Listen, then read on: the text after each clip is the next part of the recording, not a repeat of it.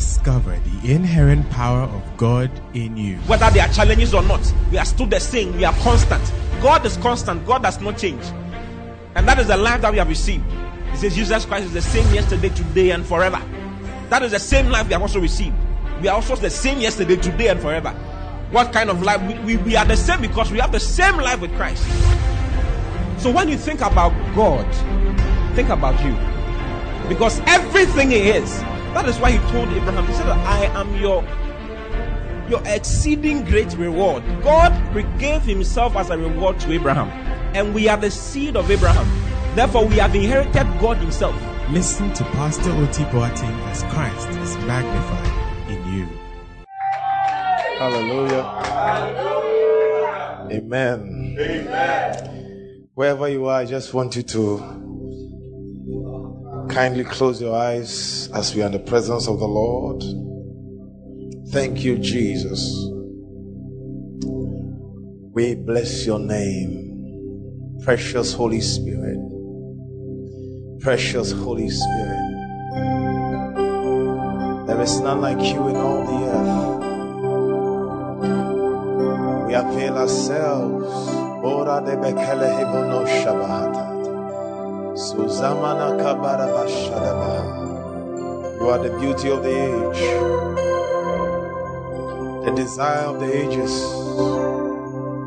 the seal of the scepter of God. Thank you, Lord. We stand before thy blessed throne. Thank you for this participation. Thank you for this glorified reality of life. Your name be exalted. We exalt your name. We lift your name on high. Thank you, Jesus. Thank you, Jesus. Thank you, Jesus. Give you glory, give you praise in Jesus' precious mighty name. Hallelujah. Hallelujah. We are blessed to be part of you tonight, and we know that your life will never be the same. And uh, it's a blessing. This is home. Hallelujah. And it's so wonderful having uh, to be a blessing to the Live Economy churches. We know that God has started a new thing. And oftentimes these things sound like cliche. It's because in the English language, the word new means something um, that you have not yet thought about or that you have not yet seen with the naked eye. But in the spirit, newness is different. Bible says his mercies are new every morning. In other words, the moment there is a daybreak and we experience mercy, he's trying to tell us that though we, it is called mercy, fresh mercy or daily mercy is always new. And the newness of that mercy is why it never runs dry. Hallelujah. His love is new every morning. The reason why God loves us as everlasting love is because the love never wanes or dries down. It's love, all right, but every morning, every day, the love is fresh. So when God says that He's doing a new thing, it means He's doing a fresh thing. So it means whatever you are involved in now, when God says He's doing a new thing, there's freshness coming to it. Your marriage is becoming new. Your relationship is becoming new. Your business is becoming new. He is putting freshness into it. That's what it means in the spirit for God to do a new thing. Hallelujah. Hallelujah. Praise the Lord. Hallelujah. Well, as always, when we are coming to Live Economy, we have to seek the face of the Lord and find out what exactly what God wants to say to this wonderful people. But today we want to share with you on walking with God. Wow. Walking with God. Hallelujah. Hallelujah. Now, it's a very cliche terminology once again to walk with God. Of course, every believer must know that they have to walk with God. But the goal of God in creation and the goal of why God made man is beyond miracles. It's beyond having a new house. It's beyond having a nice marriage. it's beyond having visa. It, it, it's to walk with God. Hallelujah. Hallelujah. Now, God was alone at one point in the existence of existence. Because God pre exists existence, and existence has its definition in Him, He predates it. In fact, to define existence is to explain God. God is the quintessence of life. He is the substructor of what makes something to live. If you didn't know, I'm telling you, the very breath you breathe is because of God. The very morning you see is because of God. Because Bible said in Hebrews chapter 1 that by his word he upholdeth all things. So the sun rising and setting is because of a spoken word by the Almighty.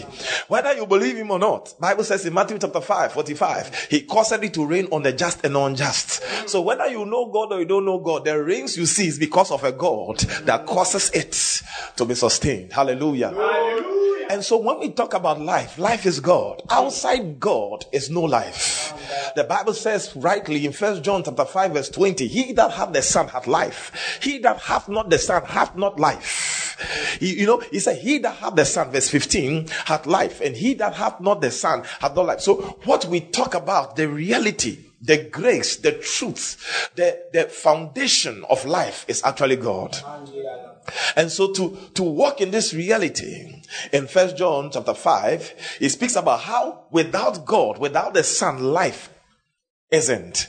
Without God, without, without the Son, life isn't. And it's only by God life is, ex- is, is experienced. Hallelujah. Hallelujah. Amen. Amen. Amen. Hallelujah. Praise the Lord. Hallelujah. And so you must understand this, that this is the truth that we are talking about. To walk with God is the substance, the goal of all things. To walk with God is the truth and the substance, the goal of all things. But unfortunately, we do not understand what it means to walk with God. We do not understand what it means to walk with God. You know, Bible says in Galatians chapter 5 that if ye live therefore in the spirit, ye ought also to walk in the spirit. It's one thing to live in a place, it's another thing to walk in a place. To live is positional, to walk is experiential. So to live is positional, to walk is experiential. To live is positional, to walk is experiential. Okay, so to live is positional, to walk is experiential. And this experience is different from the religious definition of walking with God. Mm. It is not coming to church and having a Holy Ghost encounter. It is not feeling the heavens open wide over your head and having a certain uh, uh, uh, epiphanic moment where it's like spirit has connected to the divine. No, it is more than that. It is a walk that is so real that conversance becomes the nature of that walk. It's a premeditated definition by which choices are made to define preordained decisions. It is a realm where when you are thinking freely, that's what God is deciding through your head. He said he have the mind of Christ. The mind of Christ is to think like God per second. Actually, God gave you his mind to think like God in real time. So we have to come to a place where we activate this work to the extent that you don't have to inquire. The question is answered by the thinking. You come to a place where before you've ever asked God, is it your will? You have chosen it already. And you know it that this is the will of God. And this is how to walk with God. So the goal of walking with God is what God has intended from the beginning. You understand that when God made Adam, and made him in his image and likeness. God gave him two trees in the garden the tree of life and the tree of, the, of good and of evil. And the Bible said, He said, of all the trees in the garden, Adam can eat except for the tree of good and evil. I thought that God, after saying all this, would have eliminated that tree or put a barricade around this tree. But he didn't. He left it so. And actually, Bible said by the time Adam was naming all the animals and all the trees and all the plants, whatsoever Adam called it, that was the name. What it meant was that Adam was operating at God's level of intelligence. God didn't have to correct him that that's the wrong name. God accepted the name. How was that possible? There was a key that Adam and God had, and the key was the key of fellowship. Every day God worked with Adam, Adam knew more about God's thoughts, God's choices, God's thinking, God's pattern, God's feeling in his walk. The more we walk with God, Ima Laba Shaba, no wonder Hebrews 12 2 said, looking unto Jesus, the author and the finisher of our faith. It's so amazing that this divine life of spirit is only defined by the gaze. It is only divine, defined by the gaze. Your gaze will define define the manifestation of the life. Wow. So whatever you are looking at will define whatever you are reproducing in life. Mm. So once Adam kept walking with God, imagine Adam as he took a step, turns to the left and God was walking by him. He looked and looked at the face of the one he was walking with and it was the face of God. The hand of God held his hand. The feet of God took a spouse. In fact, the Hebrew says that Adam walked in the cool of the day. The voice of the Lord walked there. The word walk there is a spousal walk. It was a walk between a couple. So God and Adam were walking coolly in the day. It was a daily occurrence. And the fellowship became the means for tutelage. Many people say they don't know what God is thinking, they don't know if it's the will of God, is because there's broken fellowship. The moment there's broken fellowship, confusion comes. So the moment you are getting confused about a lot of decisions, you have to check your fellowship. Something has happened with your work. You are working and your work has been broken. That's why a lot of confusions have come. Something you would have known predetermined already. Now you are wondering, is it really God? Am I in the right place? You are questioning. That is the voice of the evil one because there's broken fellowship. Notice that Lucifer didn't have to use a gun. Neither did he use a spear. Neither did he use a sword. He used words. And the words came on the premise and the platform of fellowship, has God said. The woman fellowshiped with the serpent. And the serpent now convinced the woman to add Adam to the fellowship. So that when God came, he didn't ask him, What have you done? He said, Who said? Who told you? It was a speech issue. Who have you been fellowshipping with? That's what has caused the problem. Many believers don't understand why. They made sometimes you are walking holy, you are filled, and you entertain certain people. It's fellowship. It's fellowship. Parakote you know, we've read in scripture according to first, first Corinthians chapter 6, from verse 14 downwards, he spoke about how we should not be unequally yoked with unbelievers. We should be unequally yoked with unbelievers. And when he spoke about this unequal yoke, you know, this unequal yoke with unbelievers, he spoke about the fact that we can't be connected. We can't be connected with unbelievers. How? He said, what fellowship has light with darkness? Hallelujah. Hallelujah. What fellowship has light with darkness? And what he was trying to communicate to us, I want to read that scripture. As the word of God explains further to us. In 2 Corinthians chapter 6, verse 14, rather, not first. He says that be unequally yoked together with unbelievers. Now the apostle was not talking about we not having friends who don't believe in God. No. You see, when they use their terminology, I want to Isaiah 52, verse 11. Let's go there to Isaiah 52, 11. We want to see some of the things of which he's talking about the yoke with unbelievers. Isaiah 52, verse 11. He said, Depart ye, depart ye, go ye out from thence, touch no unclean thing, go ye out of the midst of her, be ye clean, bear that bear the vessels of the Lord. He said, Be ye clean that bear the vessels of the Lord. Now, he was talking to these people who are, were actually mingled with the Babylonian system. He was talking about departing from the normal way of worship. They were worshiping what they worshipped. They were paying attention to what they were paying attention to. So when the scripture talks about we not being unequally yoked with unbelievers, it speaks about the unequal yoke in marriage, unequal yoke in worship, and the unequal yoke in desires. Hmm. Not having contact with them. Because actually, when Jesus spoke about being yoked together, according to Matthew 11, when he says that my yoke is easy, my burden is light, that yoking together, Matthew 11, 27, yes, 28 and 29, he spoke about how that this yoking together was a principle of the day. But in that day, The scripture said in Deuteronomy chapter 20, 22, he spoke about the law of yoking. And this law of yoking did said that you were not supposed to yoke an ass with a what do you call it? A, a, a, an ox. An ox cannot be yoked with an ass. So an ass or a donkey was defined as an unclean animal because it, it, it had a way of splitting the, the, the hoops but could not chew the cart.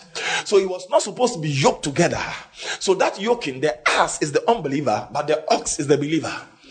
Actually, the principle of yoking was actually done by yoking an elderly ox to a young ox. So an experienced ox is linked to a younger ox. So that the experienced ox, based on what it knows, will transfer by association to the younger ox. So wherever the ox goes, the time the ox will rest, the time the ox will till, the energy the ox will use, the young ox has to learn it. Even if the young ox does not want to do it, when the elderly ox is working. Because they are yoked the younger ox cannot sleep. It is forced to work. So with time when the elderly ox dies the younger ox has imbibed natural traits from the elderly ox. So it's also able to plow and it will also pass it on to a younger ox by which it will be yoked. That's how the yoking is. So walking is a very serious reality. You have to check how you walk. Malabasha your walk is a serious matter Your work is a serious matter. Your work is a serious matter. And working with God is a serious, is a serious agenda. If you really, really look in the word of God very well, you realize that Adam had issues. Adam was innocent, natural. He neither knew sin, good from evil. He was innocent, natural. That's Adam. But it does not mean that Adam didn't have anything to be ashamed of. Mm. Because when God, Bible says in Genesis chapter 2, 24 and 25, when the woman came, Bible says, and they were both naked and not ashamed. Now, when the Bible says they were both naked and not ashamed, it implies there was something to be ashamed of. Yeah. But they were not ashamed. Because their gaze was not on the things that will make them ashamed. Mm. Number two, according to scriptures, according to James, the Bible says that we are tempted according to our own desires. So when the serpent suggested to the woman, have you seen this tree? Have you, as God said, Bible says that when the woman was enticed, Adam who was with her, it means Adam was not far away. Adam was standing close by and saw the transaction between the serpent and the wife. But he did not intervene. He did not stop that discourse. It was something Satan was revealing from his heart. Mm. So it was something else in his heart. He wanted to be like God, but he had never had words to utter it. That's why he was tempted. No wonder Timothy said, Paul said to the apostle Timothy, he said, the man was not deceived. It was the woman. Yeah. So Adam knew what he was doing. It was deliberate. It was not temptation. He deliberately ate the tree because he was aware that what Satan had just said was a lie. Mm. He knew that this one, that's not what God said. It was the woman who was giving the answers and Adam was with her watching her give the wrong answers because something was being expressed in his heart. That's why when God came and Adam said, I heard thy voice. Genesis 3 8, in walking in the cool of the day, and I went to hide myself. Then God asked him a question Who told you? God didn't say it's not true. It means it's true that you are naked, but I never told you you are naked. That's the mystery of God's providence and reality of grace in the garden. Adam was having wrong thoughts. But do you know what God did? God said, as long as he walks with me, the thoughts are correct. As long as he is having in step walk with me, all his wrong thoughts, all his wrong inclinations, his proclivities and desires, once he walks with me, I have the anointing God. I have the capacity. I have the ability, environmental structure to hold him from going astray, though his thoughts are not right. Mm. That's why Jesus he didn't spend his time correcting people. He just let them live with him. With time, they got corrected. this is the reality of walking with God. So I encourage you today. What we are sharing is a very serious matter. Wherever you are, whatever you are going through, the solution is not trying to help yourself. The solution is, Lord, I want to work with you. It's not, Lord, I want to stop. No, work with Him. You walk away from that addiction without realizing it. And it will take you five, ten years. And you realize that, wow, it's been 10 years and it's long gone. And the beauty about that work is that by the time you realize that there's no energy nor desire indeed to go back. because you were focused on walking. Because I sat down and I looked at why many believers fall. A lot of people start well, but along the line they fall. And the Lord said to me, He says, because after a while, they take a rest. They go and sit under a tree without walking. We must walk. Do you realize that there was a certain progressive arrangement from Genesis 12 to Genesis 18. Now, the walk of Abraham started by God coming in Genesis 12 to say, I am the Lord thy God. And he said, Follow me to a land which I shall show thee. So it means Abraham's first walk was to follow God. Mm, okay. So his first walk, he, God's calling always starts with a walk. Hmm. Of course, in Christ we are seated, but after we are seated, we must walk. and has made us to sit together with him in heavenly places, far above places. Then he said, we, we have to walk in this reality. So we start by sitting positionally, but we must walk to experience and manifest that sitting position. So when he asked Abraham to follow him, along the line, Abraham got distracted. Abraham began to look at situations and circumstances to advise himself in the walk. And we know that it got to a point he was so frustrated he began to suggest his son, his servant Eliezer, to be the heir of all he had. Because God had promised him, but he had not yet seen the promise. And God swore by himself. And look at this. It was imputed for Abraham as righteousness. But strangely enough, after righteousness was imputed to him, he went to sleep with Hagar. Anytime you say I'm the righteousness of God, there'll be a test to see whether you are really the righteousness of God. Right after it was imputed for him, his belief was imputed for him for righteousness. In the next chapter, chapter 16, he sleeps with Hagar. And Ishmael comes out. And for 13 years, God does not speak to Abraham. Then God comes in Genesis chapter 17, verse 1. Abraham, walk before me. And he said, I'm the Lord thy God Almighty. He said, walk before me and be perfect. He has walk before me. So first, walk after me as I lead. But now God graduates the walk. Walk in front of me and be perfect. But by Genesis 18, when he was asked to walk before the Lord and be perfect, this actually is a statement that implies that he was going to walk in the perfections, the light, attributable variance of God to show Abraham that all you are trying to do by your flesh cannot mount up to what I have planned for you. So walk before me so that my light will show your movements. But as the light was shining on Abraham, God said, You know something? As you are walking before me, this is the diagnosis. Circumcise your flesh. There is something hindering your walk. It is the flesh. Cut it off now cut it off now. And Bible says he cut his flesh and all the sons that were born in his house and servants. Oh, and Bible says at that same time Ishmael was 13 years. So they circumcised all of them. Then in chapter 18, Bible says, and Abraham was in the plain of Mamre in Hebron. The plains of Mamre in Hebron. And we know that Mamre is strength and Hebron is fellowship. So he was in the plains of the place of the strength of fellowship, working with God. So when God came, Abraham has cut off what limited him from seeing right. Bible says he saw through three men, one like the Lord and two like angels, and he bid them to enter his tent. And he asked them, go and gather to yourself the fatling, the fat calf, and bring it for a, a, a meal for them. And as they ate, Bible said that the Lord said, a year by this time thy wife shall be with child. And Bible says, no, it's not true. Then the woman Sarah sat in the tent, me at this age. Is God not? And look at even my husband. At the age he's at, is now God come to give us a son. Then the Lord asked, Why did you laugh? Mm. And he said, I laugh not. And he said, Because you laughed, thy son's name shall be called laughter, Isaac. he said, because you laughed. Nice. I tell you something, brother, sister. If you start working with God, even your errors will become the name of your prophecy. He said, because you laughed, thy son's name shall be called laughter. he said, your son's name shall be called Isaac, which means laughter. Hallelujah. Hallelujah. And right after that, the Bible says, and they rose up to go. Then the Lord said in his heart, Shall I hide this thing I'm about to do? Many times when you read it, it looks like a discourse between earth and the heavens. No, it was a discourse between two people facing each other. Wow. The Lord said, Can I hide this from Abraham, seeing that he will become a great nation and he's my friend? And he looked at him and said, No, I have to tell him. So they started walking and having a discourse. In the walk, something had happened.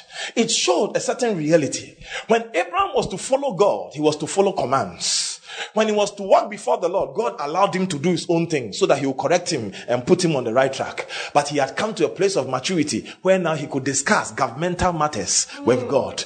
God is looking for friends. He is looking for governmental authorities to help him rule the earth. But we have not come to the stature where we can walk side by side with him. We are seated, but few are walking. And if we walk, well, have you not read what Psalm 82 verse 5 said? He said, They know not, neither do they understand. They continue to walk on in that. He says, So because of that, the foundations of the earth is all out of course. Brother, sister, the earthquake, the um, rape cases, the transgender cases is the children of God who are supposed to be judges walking with God, having parliamentary meetings with God. They are the ones sleeping and they are still babies. They want a car, they want a house. That's all life is. That's why the earth is out of course. We are the reason why the earth is in chaos. The church. But I thank God that before he shows up, before the great advent of the Lord, Joel prayed and said, Thither now, Lord, send down thy mighty ones. And it's going to be a conglomerate of a lot of blessings. He said, Arise, shine, for thy light has come.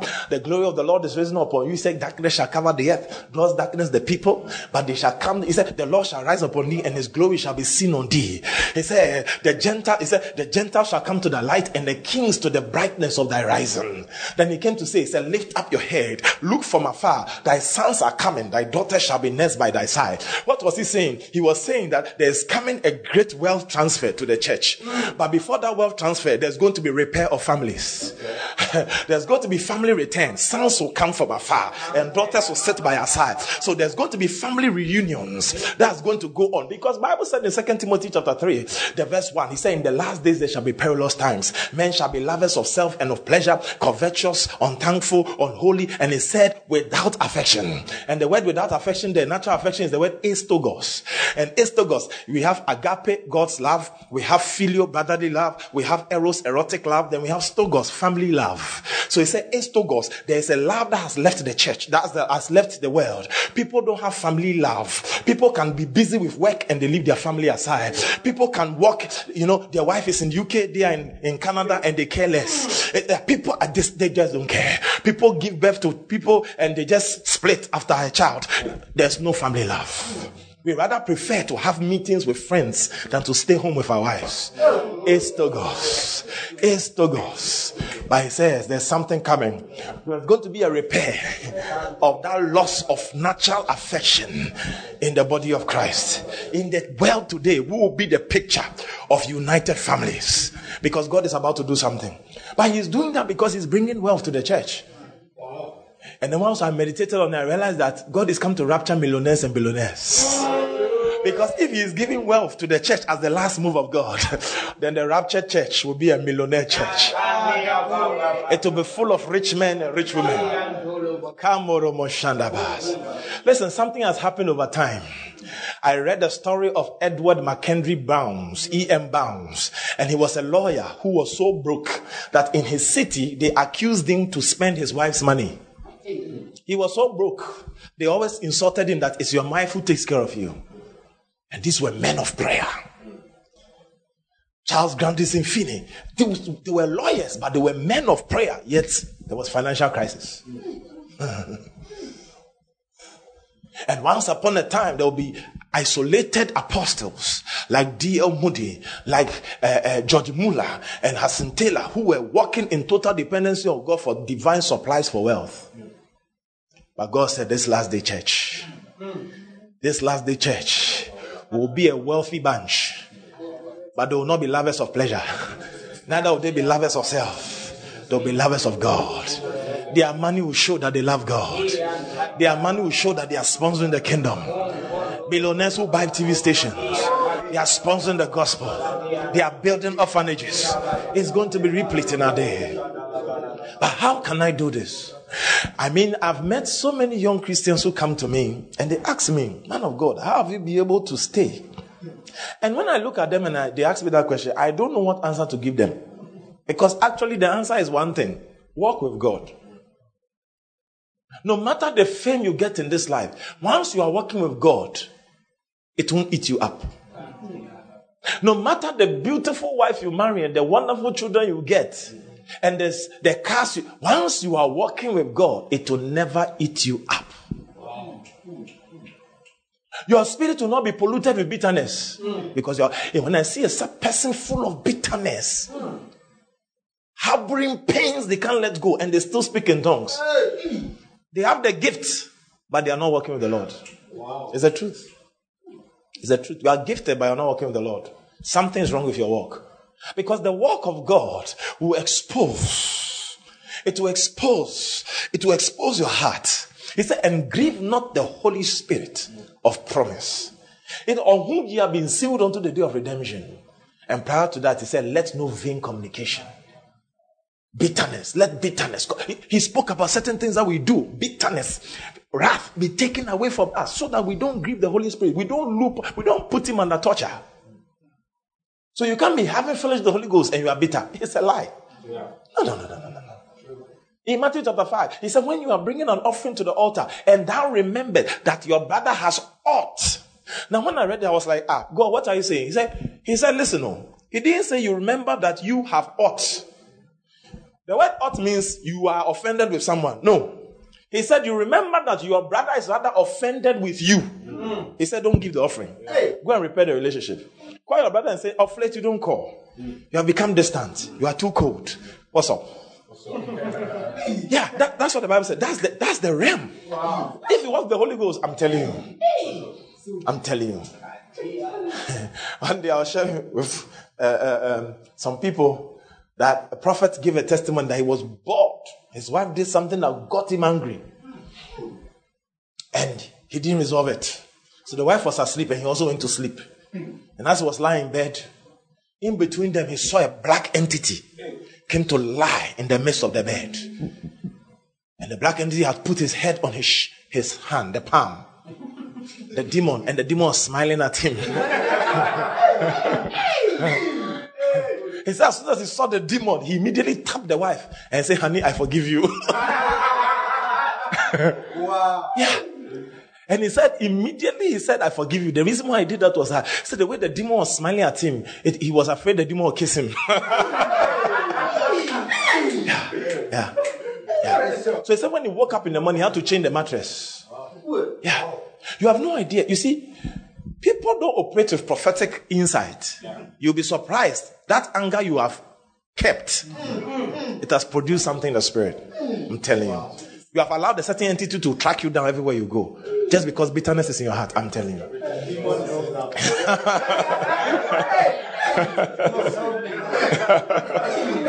Hallelujah.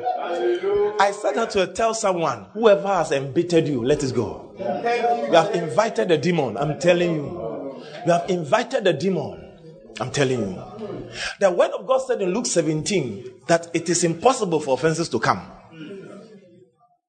But woe unto him by whom it comes. Now, when you read it in the English, it is very deceptive. But the literal Greek means that we can't stop offenses for being in our area, in our vicinity, in our midst. But we, whoever gives offense a chair is the one who is the woe. So if I step on your toe, I brought offense.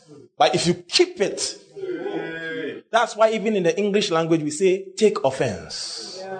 So it is thrown, but you took it. So you gave it a chair. You are the one Bible is talking about. Woe unto you. Yeah. Because sometimes someone can offend you, he doesn't even know he offended you. And he's sleeping. You are the one who has kept it. You are the one Bible is talking about. Woe unto you.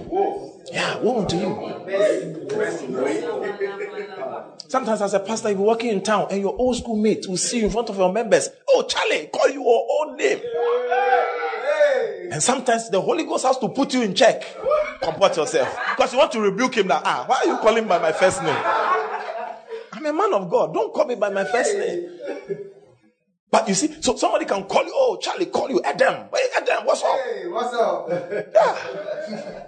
One day I went to preach online. And after preaching, someone called me Redo.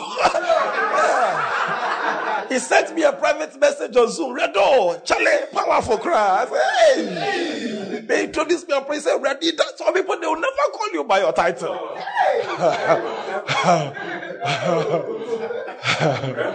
yeah. So because of that, it's like you are offended. Yeah. When for a certain ordination, they called the man of God to come. They called Pastor so so and so, he didn't come. They called him four times, he didn't come. Then someone wrote a note and said, Apostle Doctor. So when they say Apostle Doctor, before he stood up and shook his legs and came. And when he stood there, he said, These young men of today, they have no respect for unction and anointing. Imagine Jesus operating by title. Your thanksgiving alone be 30 hours. Because that's how you start the prayer. You say, Wonderful counselor, mighty God, everlasting lover, Prince of peace, my El Shaddai, my Jireh, and all of that. Jesus said, Call me Jesus. Hallelujah. Hallelujah. Praise the Lord. Now, the solution to a lot of our problems in life is walking with God. Walk. Just walk. Just walk with Him. Just walk with Him. Just walk with Him. I must walk with the Lord. I must walk with the Lord. Psalm 132 spoke about David, who said, We have heard it of it in Ephrata. We have seen it in the woods. He was talking about the ark of the presence. There was a king who didn't care that God's ark was not in town. In the days of Eli, the king, uh, the, the priest, King uh, uh, priest Eli, Bible says that the Philistines trooped in, and the reason why the Philistines did this was that they noticed that Israel, every time they were going to fight, they carried a certain ark. And once the ark was lifted, they will lose. Mm, So they said, We'll find a way to fight these people. So this time around, they ambushed the city where they were. And Bible said they entered Shiloh and broke into the temple and lifted the ark and sent it to their city. And Bible says that was the day when Eli heard it. There was a stroke that struck him and he fell on the ground. Bible says Ichabod, the glory had left.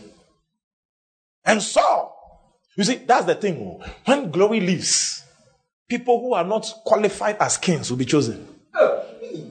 Because glory had left, Saul was chosen. And they anointed him and made him king. And he also didn't care to bring the ark. He left it where it was. In fact, they tried another battle, and when they won it, Bible says it fell in the woods, but nobody went to retrieve it. They left it. So it- the ark of the covenant was resting in the woods.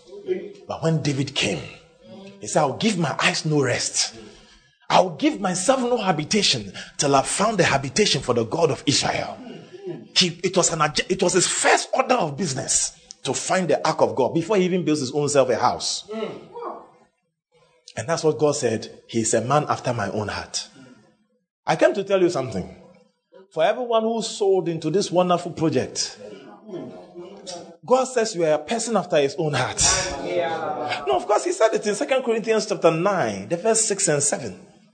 The Amplified Version says that God loves, prizes above all others, a cheerful, prompt to do it, ready giver. So God loves everybody, oh, but he prizes you at a certain pedestal. I'm telling you. You become God's heartmost desire when everything about God is your project. He prizes above. Yeah. Other things. Unwilling to abandon or do without. It means that if there's any breakthrough, there's any miracle, there's any blessing to come in the vicinity or in the nation, God will look for your house first. That's how it is. He's not willing to abandon you. So be of good cheer. Not every seed you sow will bring you $5,000. Some of the seeds you have sown has put you in a place where when God is looking for the next president in a nation, when God is looking for a next prophet in your country, even when you are dead and gone, He will consider your family first.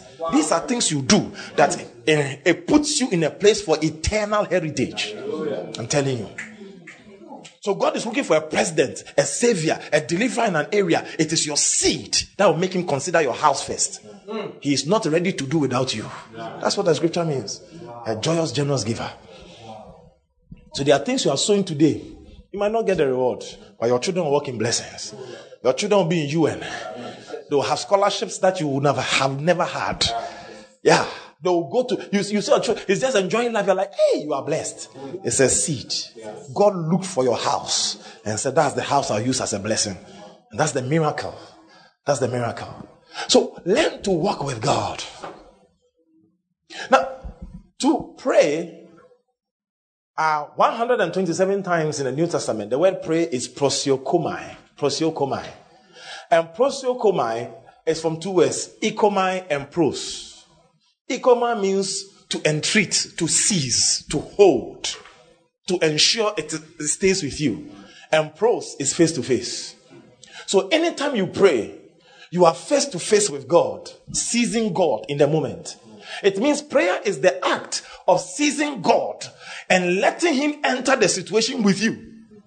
So I seize God by His by His girdle and I hold Him tight so that we are face to face entering any battle. That's prayer. So anytime I pray, I cease to be Adam. I have become joined with the Lord. And when I enter that place, anything that must answer to God and hasn't answered to me will answer. Because God Himself has come there. We have tied our belts together. Our girdle is joined together. And this is the first act by which God created Adam. Now you look in the scriptures, in the book of Ezekiel 37, the Bible says there was a valley of dry bones.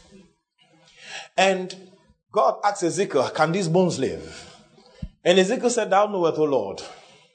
Then Bible says he began to prophesy. Prophesy saying, O east wind, oh, west wind. He started prophesying, bone come to bone, sinus upon sinus.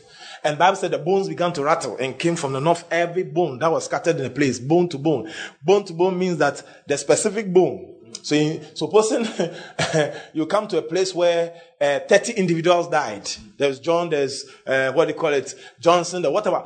They are individual names. So Johnson's particular bone will not join John's bone. It will come to Johnson's bone. Yeah. That's what it meant. So the bones were moving in traffic. Mm.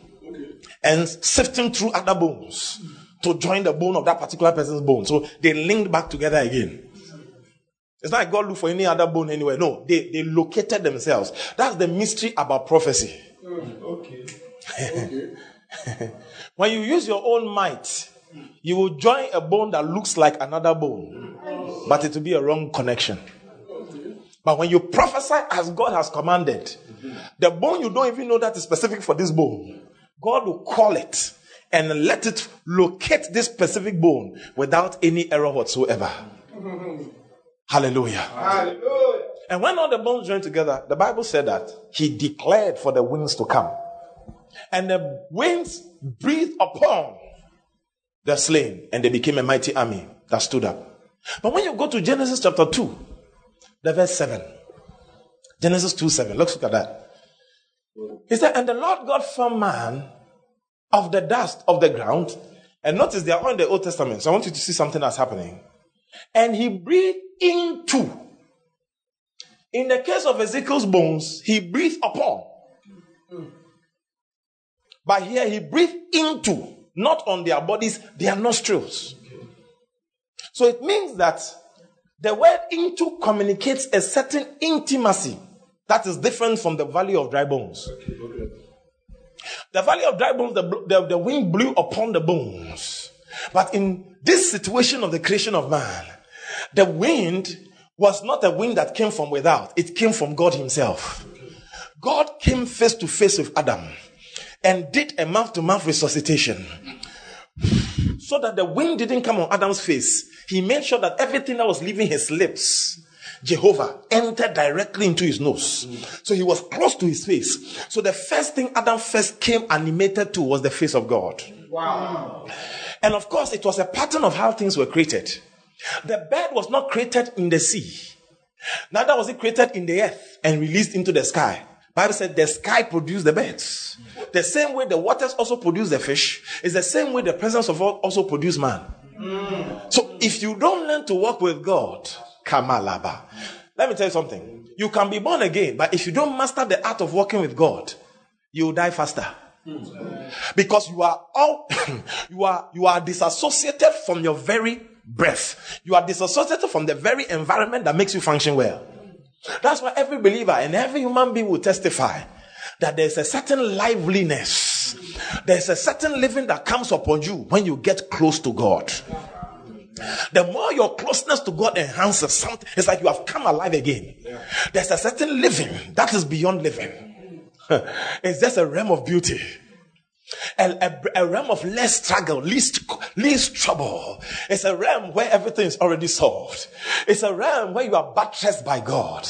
It's a realm where you know that you know that you know that you know this thing cannot kill us. It's a realm. When Corona came, I realized that people knew God but have not walked with Him. People knew about God, like the case of Herod, that king that ruled, that Edomite king that ruled over Bethlehem and Jerusalem at the time. He was, of course, a gentleman who was appointed by the Roman government to rule over the province. So Herod was a chosen Gentile to rule over the Roman province, Jerusalem. And when he was ruling, Bible says when the wise men said they have seen a king, he didn't even know what they were talking about. So he went to call the scribes. And these scribes were the best of the best. They were students of history. They had learned prophecy by heart. They could quote it anyhow. So when he called them, usually they would have gone to check the, the books. But this man started reciting what he had said. He said it has been written that in the city of Bethlehem, Rahel, and they started prophesying how the Messiah shall be born out of, you know, out of their spirit. They knew and had studied about the Messiah. But after they had de- detected where he'll be born, they didn't follow the wise men to go and look for him. They showed direction, but they were standing there. Yeah. Yeah. That's what calamity does. It shows whether you were a signboard or you were a living participator of what you are talking about. Hallelujah. Hallelujah. Praise the Lord. Hallelujah. But to walk with God, Oba Kastayana. Oh, For God, God to walk in our midst. For God, do you know God? For God to walk with you. Actually, when Adam came alive, do you know it took 930 years for Adam to die? Not because that was the lifespan God gave him. Listen to what God said. He said, The day you eat this fruit, you die. There was a severance of his spirit from the spirit of God. There was a disconnect from the God of all creation and life. Yet, do you know after that disconnect in his spirit, it took 930 years before his body could adjust that death has occurred. Mm. The reason why people die faster now is because of sin and lack of intimacy with the Lord. I'm telling you. I'm telling you. Makobo rotosopa shagada labaroba shabas. I'm not talking of the one that people decided to go themselves. No, no, no. I'm not talking of that one. Because how beautiful is that? I mean, the, the righteous man's death is beautiful. I'm telling you. I'm telling you. That's why he doesn't delight in the death of an unbeliever. Because he gives them a chance to live long. I'm announcing to you, all the witches, all the uncles and aunties who are wizards and witches, they will live long. so that they'll see the salvation of the Lord. yeah, I'm telling you. And the righteous people in your family might even die faster. Because they have a better existence. So when you see a wicked person living long, it's not God not being fair. It is God. You, you see, ah, yeah, yeah. We have to re-educate ourselves. There is a civilization coming higher than this one. So when someone exists as a believer, it is not a loss at all. They have entered real life. So we go like, how come Christians are dying and unbelievers are living? No, the, the real life is there. Yeah. They have even died once. But these unbelievers who are living long, they will die twice. Because when they die here, they will die in another death yeah. called the second death. And there's nothing to be done about that. Even Jesus can't die again for them. It's too late. It's too late. It's too late. We must understand there's a civilization coming. There's a life coming. Listen, if you are not dating, there's a civilization coming. Success in this realm. Look, D.L. Moody went to heaven and told God, Show me my mansion. And he argued with the angel, and the Lord said, Allow him to see it. So. Moody, this wonderful missionary, went and saw his mansion, very big one. And when he saw the mansion, he was so impressed. But he looked outside the window of his mansion and saw a bigger mansion. Ah, so he said, Whose mansion is that? It must be a great saint. He said, Oh, she's actually in your church. He said, How? Me, the pastor. My member has a bigger mansion. I want to see that mansion. So when they escorted. Moody into the mansion of the, the member, he saw the face of the member in the place. And so when he came out of the vision, he went to visit the member. Wow. And he said, Wow, I just came from an encounter. And I saw your mansion, so beautiful. And when he actually had the encounter, he asked God why she had a bigger mansion than him.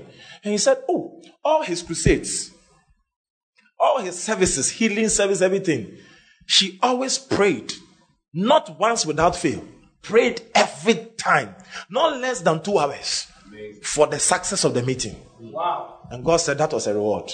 So God said, because of her prayer and the way her ministry, his ministration went, he she even have a, has a bigger mansion. But this, this is not even the part of the story I want to show you. So he came to this woman to her house and said, apparently when he got there, the woman was blind. Yeah, she's a blind woman. So he said he was come to pray for her to receive a sight. No, I think she was crippled rather. So he was come to pray for her to receive her healing. But as he was come to lay hands, the woman said, Please don't pray for me. He said, Why? He said, Lest when I'm healed, I will not have time to do what I'm doing.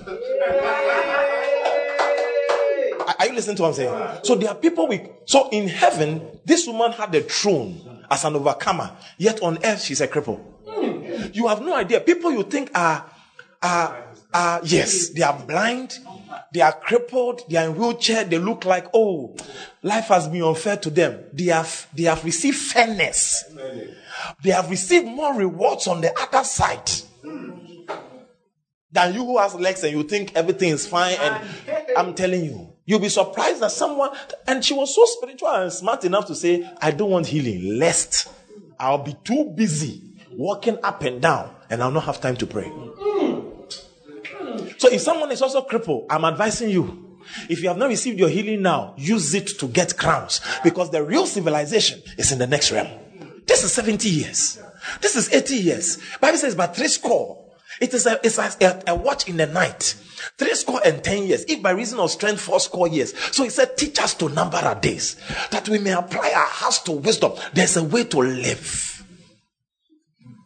There's a civilization coming. And if you don't work with God, your heart will not be applied to wisdom. You will look behind and say, ah, so when I was not working for two years, it was God's agenda to get me closer.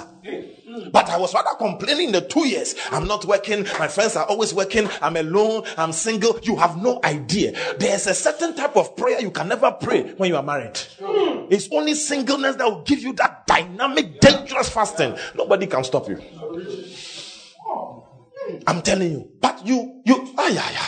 And we waste our, our trials.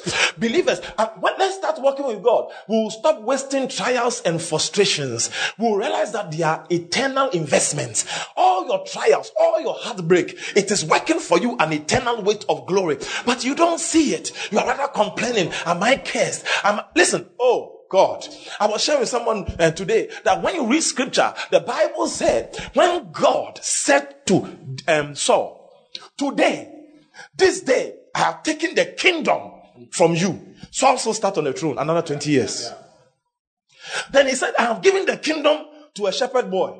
He was still being character assassinated, insulted, taking care of sheep, smelling like sheep, yet God had given him the kingdom. Mm.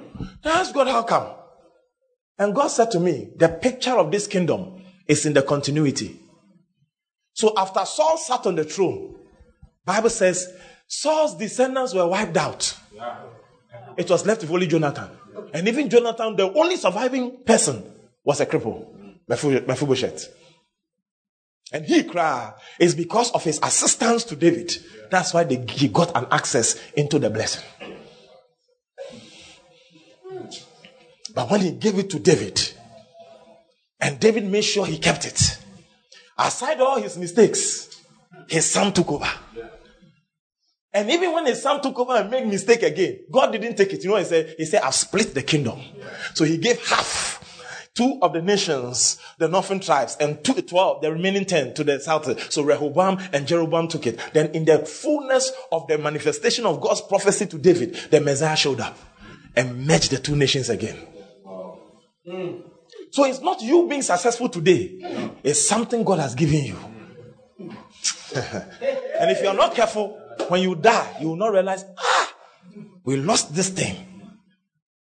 No wonder the Bible calls Esau a profane man. The word profane is bebalos. A dis- is, is, is actually one that desecrates sacred things. There are some people they don't know sacred things. To honor a pastor is one of the most sacred things in this life. People don't know it. You know what Jesus said? He that receiveth you has received me. If you insult a pastor, you have insulted God. I'm telling you. Ah, no, no, no, no, no. In Matthew chapter 10, he said, Every house you go to, them, he said, He that has received you has also received me. Then he himself said it one time that he that has also received me has received the Father that sent me. So it's a chain reaction. You have made your business insulting pastors. Because you think that you are the one who cleansed the church. Well, I have news for you. Once upon a time, Saul, who was separated from his mother's womb from birth, did not know that he was to be an apostle. And he was fighting the very anointing he had been called to do. Some people, they are not dangerous. Their only thing is that, you see, I, I was praying one time and God showed me something. Mary Magdalene, was not called to be a prostitute. She was called to be a follower of Christ, but Satan saw it and made her a prostitute. Mm. There are some people fighting things. It's not because God designed that they should go through it. It's because of what they carry. So Satan had to make them be a contradiction of what they were going to preach about. Because how can Paul say in Galatians 1 15 and 16, when it pleased God, who separated me from my mother's womb to reveal Christ, and he's the same one collecting letters to kill the people following Christ. It's a contradiction to what he was going to stand for. You are fighting battles, not because you were designed to fight them. It's because there's a call on your head. So Satan wants to create a contradiction within you so you don't realize it. You are called to produce wonderful children. So Satan has put you into a certain relationship you keep aborting. It's a contradiction. Shake yourself and stop saying, Did God create me like this? Start realizing that God created you for better. Satan just wants to put a, a, a, a reproach in the process of God so you don't realize and take up your mandate. You are called. You are anointed. In the name of Jesus. In the name of Jesus. But when you start working with God, you realize things. And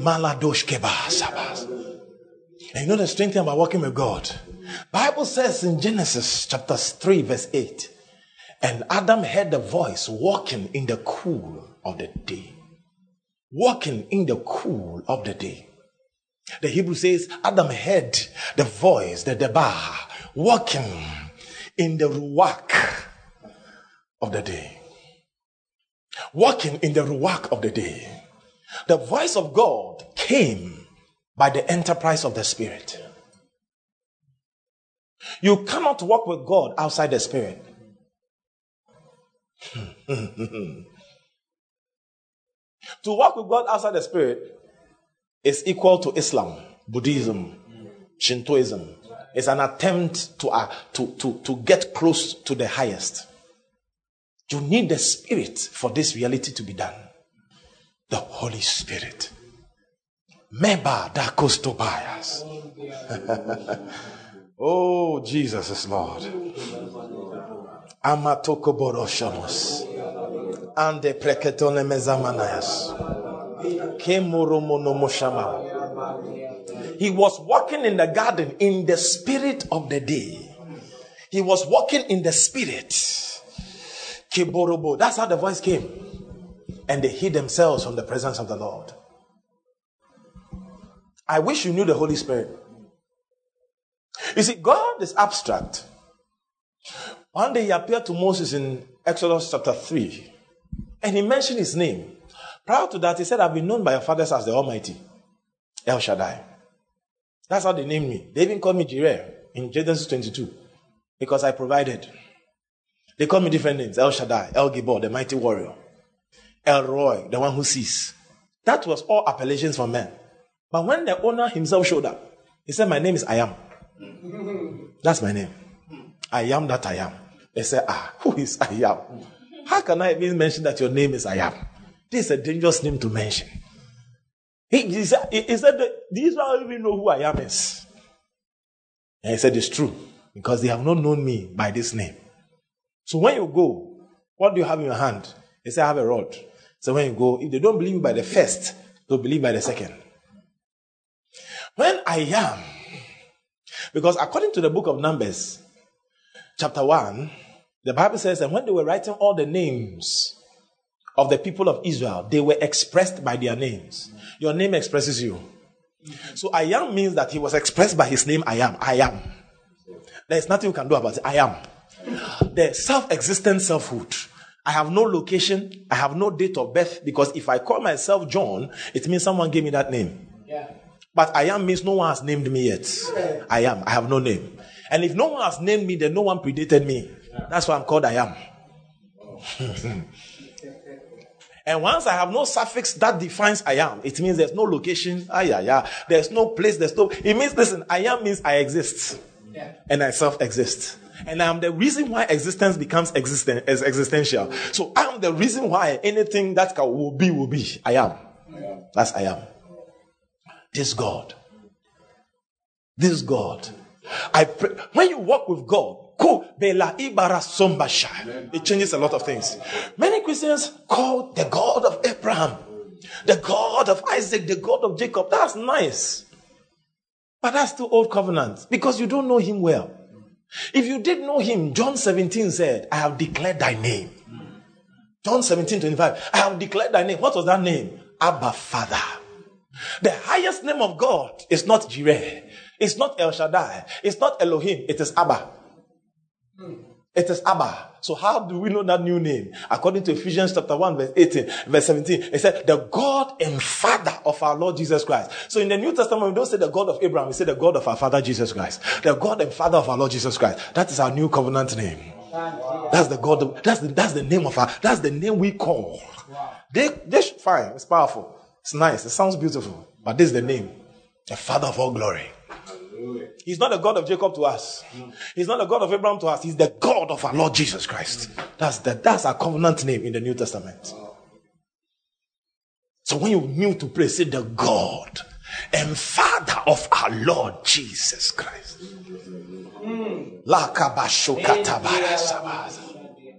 Eh,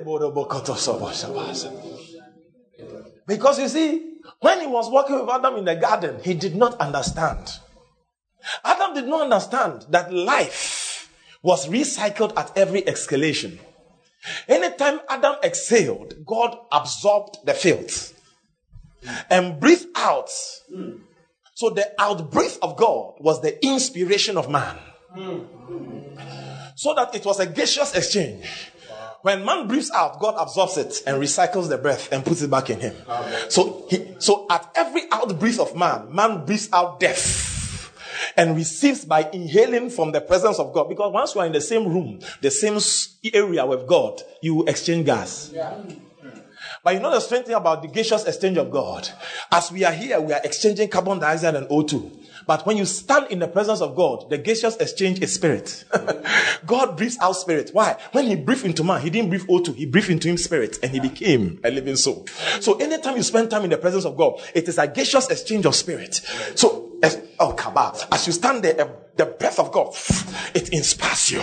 It brings you alive again. That's why at every retreat, every time you pray, every time you worship, every time you spend time in His presence, a spirit enters you. Listen, you know what He said? The God and Father of our Lord Jesus Christ, and He said, the Father of glory may grant unto you the Spirit. The literal Greek is a spirit, a spirit of wisdom and revelation.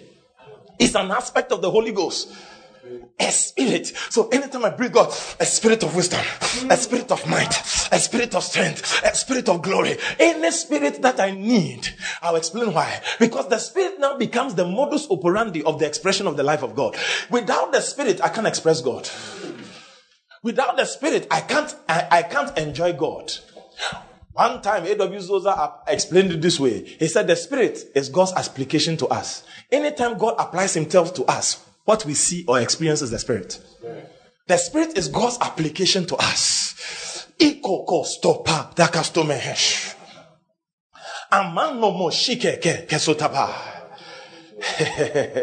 so Adam is working with God, and Adam breathes out all his death, all his sickness. He absorbs it. This is why, for all the three and a half years the disciples worked with Jesus Christ, nobody could get sick because they were breathing out disease, and Jesus was breathing it in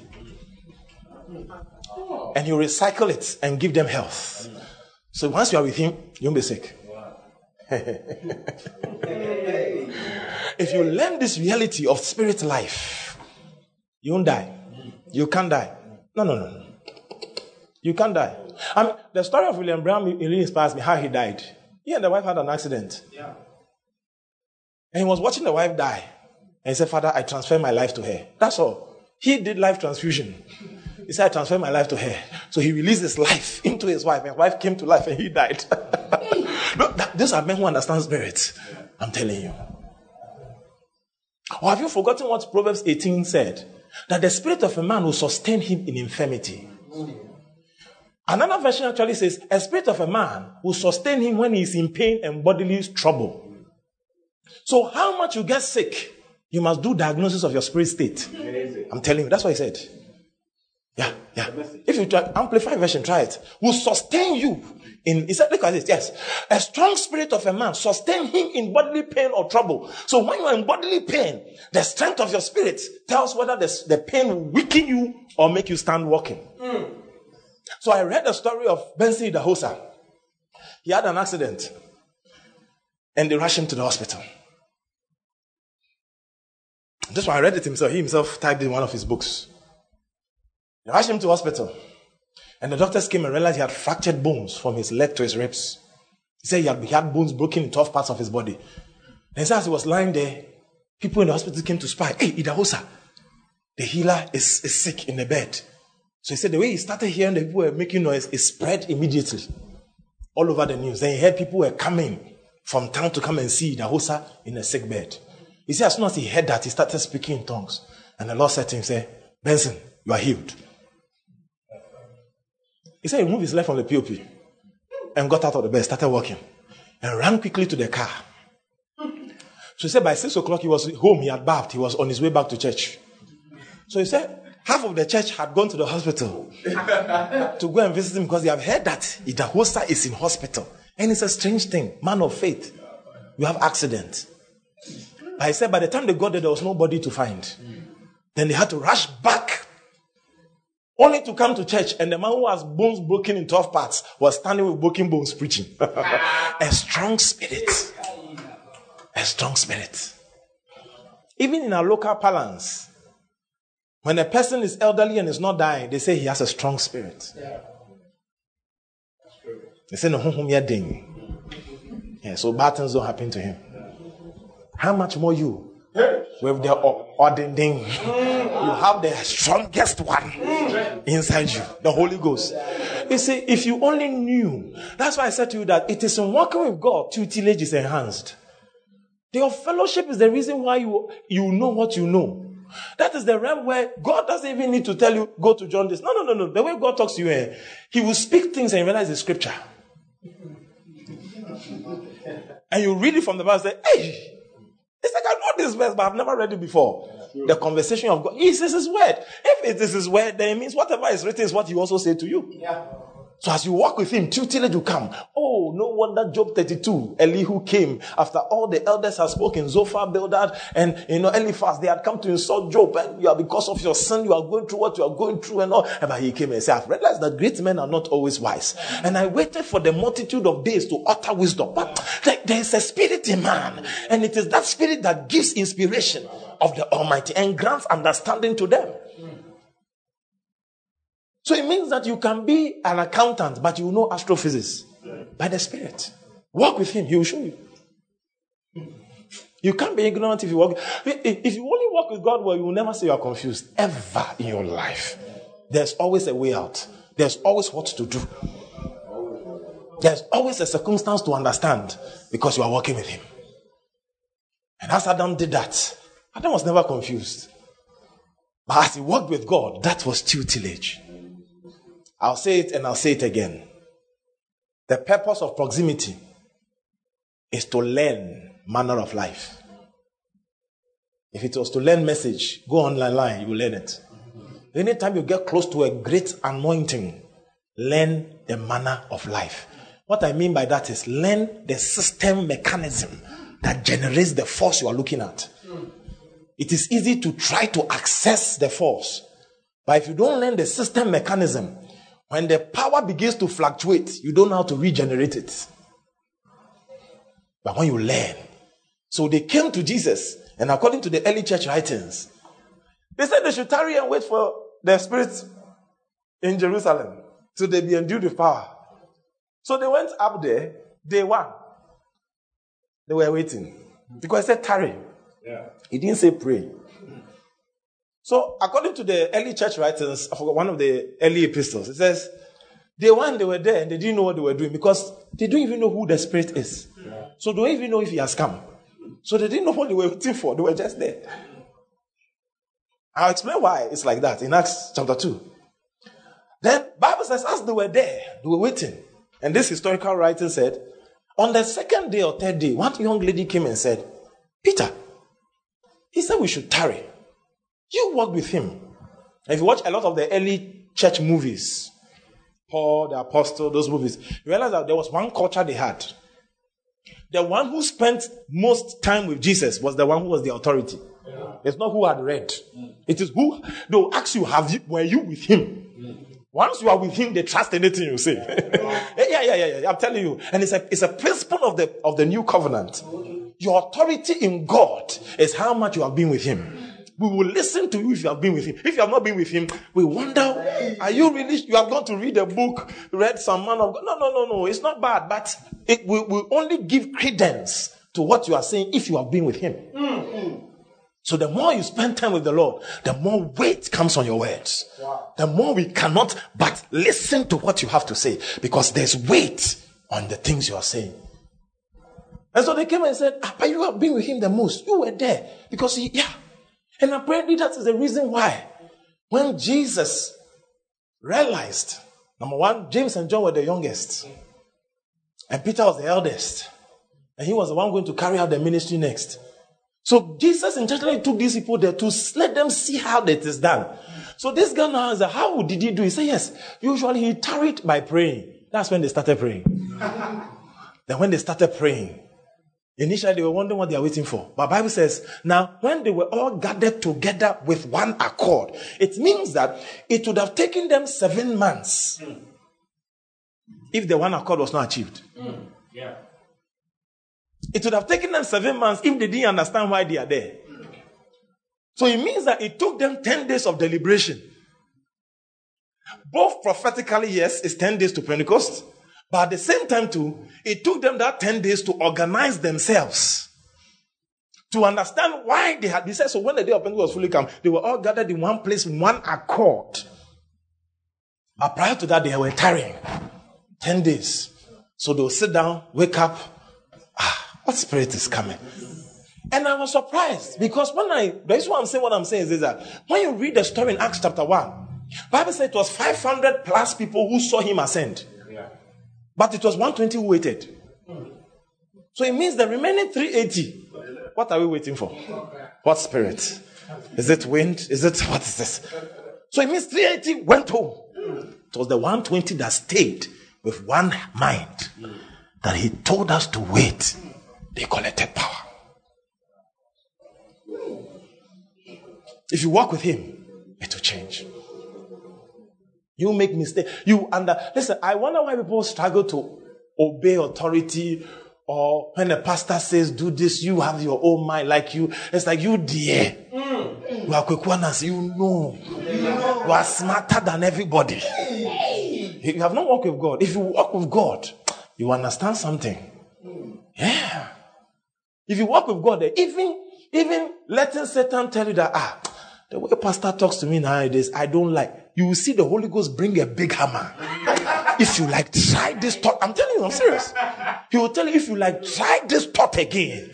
You will not like it. The Lord will tell you that, no, no, no, no, no, no. I love you. But when it comes to my administration, they don't think like that. You will sit, you, you will be in the kingdom, oh, but you will be a spectator. Because hmm. hmm. when it comes to the kingdom work, we all get, get into heaven, true. But not all of us are going to be part of the government of God. We are all Ghanaians, but not all of us are in parliament. So if you want to be parliament, uh, parliamentary, uh, parliamentary candidate in heaven, check how you think. Learn to walk with God. There's a way you think. It's revelation. To change your disposition. Hallelujah. Hallelujah. Praise God. Hallelujah. Learn to walk with God. You must walk with God. And walking with God, Second Corinthians chapter 13, the verse 14.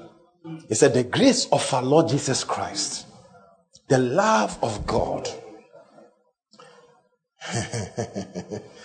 oh, glory.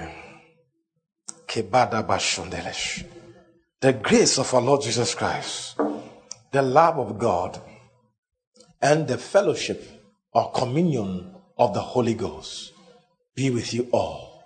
Amen. Amen the grace of our Lord Jesus Christ, the love of God, and the communion, the common union of the Holy Ghost be with you all. The common union, the participation, the experience, the fellowship. Look what he said. I like the Amplifier. It says, and the love of God and the presence and fellowship, the communion and sharing together and participation in the Holy Ghost, in the Holy Spirit, be with you all. The grace, blessing, favor, spiritual blessing and favor of the Lord Jesus Christ, and the love of God and the presence. So, what he's trying to tell us is that the Holy Spirit is the presence of God. He's the fellowship of God. He's the communion of God. He's the sharing participation together of God. So what it means to say is this that when I stand, I think recently one of my, my people was sharing with me about something C.S. Lewis said. So when I stand with Pastor T and we are talking, what makes us talk is the spirit between us. are you understanding? So whatever causes communication between two entities is the spirit between them. So the communication between God and us is the Holy Spirit. The reason why God can talk to us is the Holy Spirit. Of course, I can't talk to a dog because there's no spirit between us. The dog will never understand me.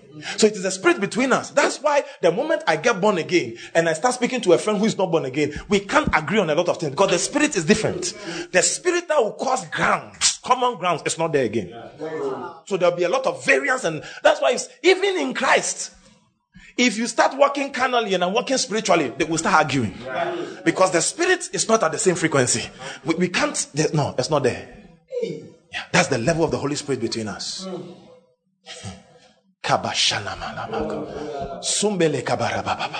So to walk with God requires the spirit. It requires the spirit. It requires the spirit. And this is so key. Listen, this is so key. You know, Psalm 36 verse 5 said that Oh Lord, time, time 36 verse 5. He speaks about the mercy of God, which is in the heavens. He said, His mercy, thy mercy, O Lord, is in the heavens, and thy faithfulness reacheth unto the clouds. So God's mercy is in heaven. Then according to First John chapter 4, verse 16, Bible says God is love. So God is love. Now listen to what I'm saying. God is love. Then John 1 4 says that in him is life. And the life was the light of men. So God is also life. God is also life. And First John 1 5 also speaks about how God is light. First John 1 5, he said, he, he, he, is the, he is the light. He is the one who is the light. God is light. So God is also light, and in him is no darkness at all. But James 1:17 says, Every good and perfect gift cometh from above. Now, what he's trying to tell us is this. Matthew 25, verse 41, when he had casted these unprofitable people into everlasting fire, he said, Where the Lord has prepared for Satan and his angels. Now, when I read this, the Lord has prepared for Satan and his angels. I said, Ah, but God, how do you prepare hell? How did you create hell? Because Bible says their fire is ever burning. It is a place of pitch darkness. There's no mercy. There's no forgiveness. There's hate. Like every evil is there. Then I asked God, how come? And God said, hell is actually the location where he has withdrawn himself away from the most. Because God is light, so if he's not there, darkness will come. God is love, so if he's not there, wickedness will come. God is mercy, and his mercy is in the heavens. So in hell, there's no mercy. You have to understand. So working with God means that light is at your disposal, love is at your disposal, good gifts at your disposal. When you stop working with God, all these things are far away. God is not punishing you. You have decided to walk away from the one who has all around him. It's a simple thing. So when you're not experiencing life, light, things are going bad, you are dying, check it. You have walked away from life. You have walked away from that. He didn't take it away. God does not take it away. He is not wicked. He is the one who is, God is love. So to experience love, you must get to his company. He is light. To experience light in your life, get closer to him. So the more you are close to him, in him, he said, in, with thee is the fountain of light. And in thy light we see light. If I get close to God, it is in his light I'll see more light. So what am I struggling for? Good gifts. Get close to him. 7,000 promises in the Bible. But one person is called the promise. And Hebrews chapter 11, the verse 39, and these all died, having obtained a good report through faith, received not their promise. So they received a good report. The 10 nations upside down, the fought battles, testimonies. Yeah. But the promise is the Holy Ghost. Yeah. Tarry therefore in Jerusalem till ye be endued with the promise. The Holy Ghost is the promise. Wow. He is the promise. And he says, all these people, Abraham, um, um, what do you call Enoch, all the people we are testifying about, he said, all of them obtained a good report through faith, but did not receive the promise because God preserving for us something better so that they without us are not made perfect. We have come to a place of spirit interaction. Brothers and sisters, husbands and wives, fathers and mothers, oh, children in the Lord. This is the reality. The Spirit is the promise. The, he is the Spirit of the age to come.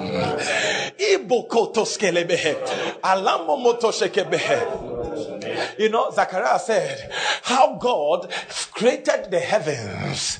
He structured the heavens and laid the foundations of the earth and found the spirit of man. The Hebrew says he squeezed into a mold the spirit of man. In other words, man's spirit was larger than the frame. but God squeezed, I don't know if you get it. It's like, it's like you are doing donuts and you just take the dough from a cup. When you scoop it, the way you scoop your hand is the squeezing is what gives shape to what is boiled in the hot oil. It's like the same thing. Your spirit is vast. Zechariah chapter 12 verse 1. Your spirit is vast than this frame. Your spirit is a realm by itself. But God squeezed, the word yacha, he squeezed into frame. So God saw the frame of man and squeezed the spirit to be inhabited in that small frame. I came to tell somebody there is a realm that is beyond the realm. You can live within without. There is a scope within. What are you looking for in this life? When they gave the thing for this year that everything by the Holy Spirit, there's a reason because all you need is vested in the Spirit. He is the promise. He is the promise. He is the promise. And we see that in Matthew chapter 7, 11, Luke 11, 13, when he said, You who are wicked, how shall you not give good things to your children? He said, How shall the Lord also not give the Holy Spirit in, the, in Luke chapter 7. Yeah, good gifts to, to, the, to them that ask them. In Luke 11, 13. How shall the Lord also not give the Holy Spirit to you? So, brothers and sisters, by inference, you give good gifts unto your children. Your heavenly Father also gives the Holy So the Holy Spirit is the good gift. Wow. the Holy Spirit is the good gift. Oh, He is the gift. He is the gift. We have to know who He is. That's the Holy Spirit is not tongues. Neither is He a disembodied Pentecostal dove. He is not cloven tongues of fire. The Holy Ghost is more than fire. He is more than water. He is more than oil. No wonder Scripture said, "Ye shall receive power after that." The Holy Ghost. It means the Holy Ghost will show up, but He will generate power. So Jesus was anointed with the Holy Ghost and power. So power is the outproduce of engaging the Spirit. When I engage the Spirit, I activate the power that is available. So I can have the Spirit, but I have not learned to walk with Him. I must walk with Him. Then power will be generated. Power will be generated. And you know the strange thing in Acts 10:38, he said that he, he received power, that he went about doing good. You jet you. And the word you jet is philanthropy. Brothers, you need power and the Holy Ghost to be a philanthropist. That's what he says. He received power that he went about doing good. People can pay fees for one semester, and the next semester they are broke, so they can't help you. But when you receive power, you can pay for fees from JSS to university because he has given you power to do good. People think they can do good because they have a nice job. You need the power of the Spirit. You need the power of the Spirit. Otherwise, you will do it for a while and you will stop. You will do it for a semester and you are done. You will do it for a year and you are broke again. No. When you receive power and the Holy Ghost, you will do good, not only help people, but you will also be able to heal all that are oppressed of the devil. You need the Spirit. He is the good. He is the good. Abakato But when I walk with God, all these realities are possible. He is the one who is love. So if I'm feeling lack of love, increase my walk with God. That's all. I feel I'm in darkness, I'm in despair. Ikobo, yea, though I walk through the valley of the shadow of death, I will fear no evil. Why? For thou art with me. And because he is light, death only casts a shadow. Death cannot come in its substance. It is the shadow of death I see. because death has experienced light. So all that is around me is the shadow that's experienced, that came as a result of death encountering light. So that's what is just around me. Once he's with you, you'll fear no evil. For thou art with me. That's it. Thou art with me. The Psalm 23 is a whole message on its own. But the last part I love so much, I said, therefore, goodness and mercy shall follow me. The Hebrew says, goodness and mercy will hunt me down like assassins. And he put colon there. You know why? So that I'll dwell in the house of the Lord. Do you know what scripture says? He said, the goodness of God worketh repentance. That's why when you fornicate, God still gave you the job. It is the goodness of God. That's why when you messed up, you still feel His presence. That's the goodness of God. It worketh repentance. Goodness is giving. Mercy is you getting what you didn't deserve. God is he, eh, you, God not giving what you deserve. You deserve death, but He didn't give it to you. So that mercy was hacking you down, and goodness, in spite of all your mistakes, God didn't take away that baby. God didn't cause the marriage to fail. God didn't cause you to lose your job. He said, goodness and mercy, they are your assassins. So you are trying to run away from the house of God. Situations has made you so down, you don't want to come to church, but goodness will come and make you feel that, oh, God is still with me. Oh, this miracle is still with, hey, then God is not angry. That goodness that's happening to you is a hunter. And as you experience it, it makes you say, oh, let me rise up and go to church. Let me go to the house of God. So they are intended to make you stay in God's presence. So all the good God is doing for you is so you stay with Him. I will dwell in the house of the Lord. May the Lord open our eyes. I want you to go and meditate on this. The experience of walking is in the spirit because the voice only came walking in the cool, in the spirit of the day. And when you enter the realm, Kobala Kato Shepene. Oh, Jesus. You can never fail. It's true. You can't. I just got a testimony from one of my daughters. She was going to write a law exam, the bar exam, the recent one. So when she comes and said, Oh, Prophet, please, I'd like you to pray with me. I said, okay. So that's we we're I said, ah, I see executive instrument question on how the president can make, how he made the COVID law that he alone has the right to whatever. I saw that question. Then as she was talking, I said, I see another question, contract law. So study it. He said, Prophet, the contract law came, executive instruments came. He said, Oh, I said, so I poured drop. He said, Prophet. he said, You have no idea. I have done my best. I said, Then now it is time to dance. Brothers and sisters, he said, Who is this man? And who is he that telleth of our plans? When we plan in Assyria and Syria, in Israel, he said, Oh, there's a prophet. But the strange thing is that that prophet was one man that God used in the day. But in this day, He's not using a prophet, He's using the prophets. Or have you forgotten what Psalm 105 said? He said, And as He said unto them, Touch not my anointed, nor do my prophets no harm. And He was speaking about Israel. He was speaking about Jacob. He said He bound fetters, rebuked kings for their sake. And before the famine came, God sends a man. So He will precede them. He was talking about Jacob. He was the anointed. And Israel, his sons, were the prophets. Mm. Anytime you are working with the Holy Ghost and you are in the patterns and the place of God, you are God's prophet. he said, he didn't say prophet or prophet, so he was talking of the whole nation. Yeah.